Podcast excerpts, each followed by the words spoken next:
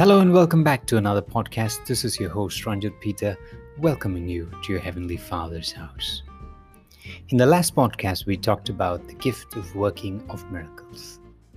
And in fact, the whole week we've been talking about the gifts of the Holy Spirit. Why are these gifts essential today? Simple. One reason Jesus is alive for the sake of the gospel.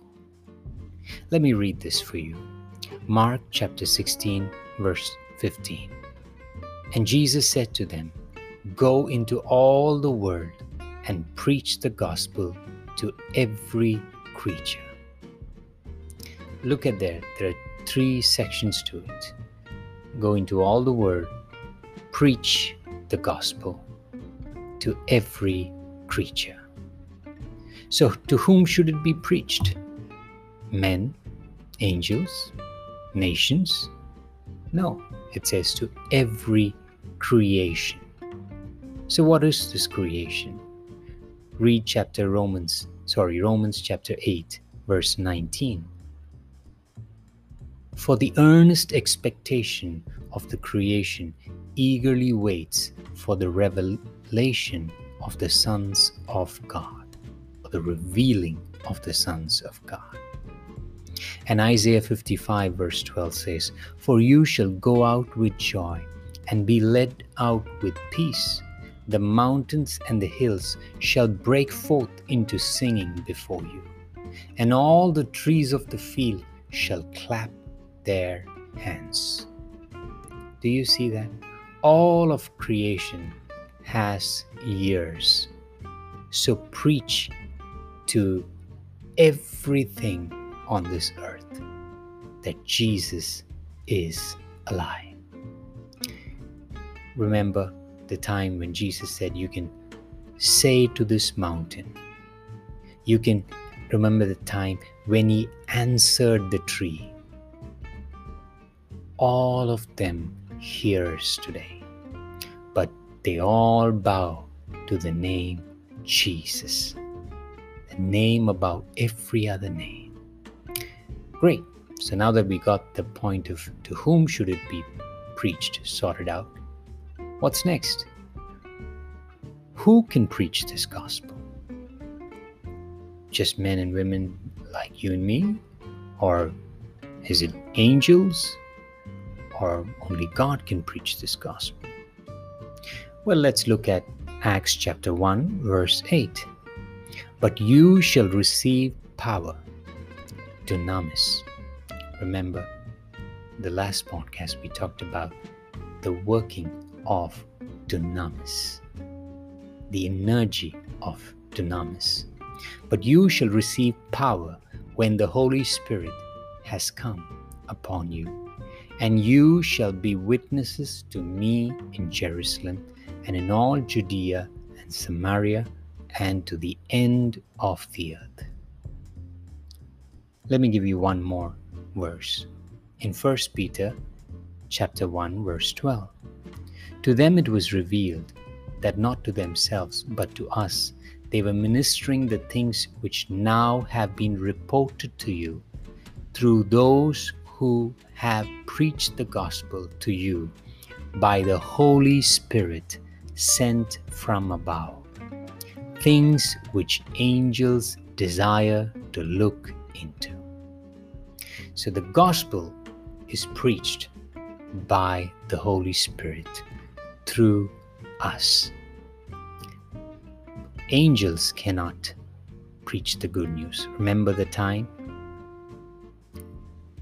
when the centurion Cornelius wanted to know uh, or had offered great offerings, the angel of the Lord came and appeared and said, Your prayers have been answered, but you got to ask for Peter. Only he can come and tell you the gospel or the good news.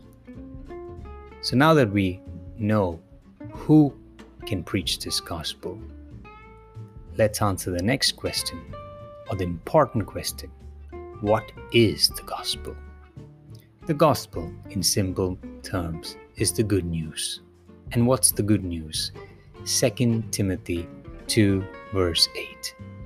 Remember that Jesus Christ, of the seed of David, was raised from the dead according to my gospel. That's the gospel. Yes, He died for our sins. Yes, His blood cleanses us. All that is truth, and they are important. But the key aspect of the gospel is Jesus is alive. Just look at the world today. The world is absolutely okay with talking about Jesus as the God of Christians or a good moral person who had some great teachings, sacrificed a lot for his people, and so on. The world is absolutely fine in accepting it. But what the world will have a tough time in understanding is that Jesus Christ was raised from the dead and is alive today as the Savior of the world. That is why the gospel has to be preached with demonstration and with compelling evidences. Here are the two verses that I have for what I just stated. 1 Corinthians chapter 2 verse 4. And my speech and my preaching were not with persuasive words of human wisdom, but in demonstration of the Spirit and of power. Again, the dunamis. Luke 14, verse 23. Then the master said to the servant, Go out into the highways and the hedges, and compel them to come, that my house may be filled. Compel them to come. How could you compel someone when you do not have any evidence? And who can give the evidence because of Jesus Christ being alive except His Spirit that is in you and in me? Our good Holy Spirit. He is the one who raised Christ from the dead, according to Romans 8. So ensure that the Spirit of God in you preaches the good news. Allow Him to express because only He knows the depths of God. Jesus is alive.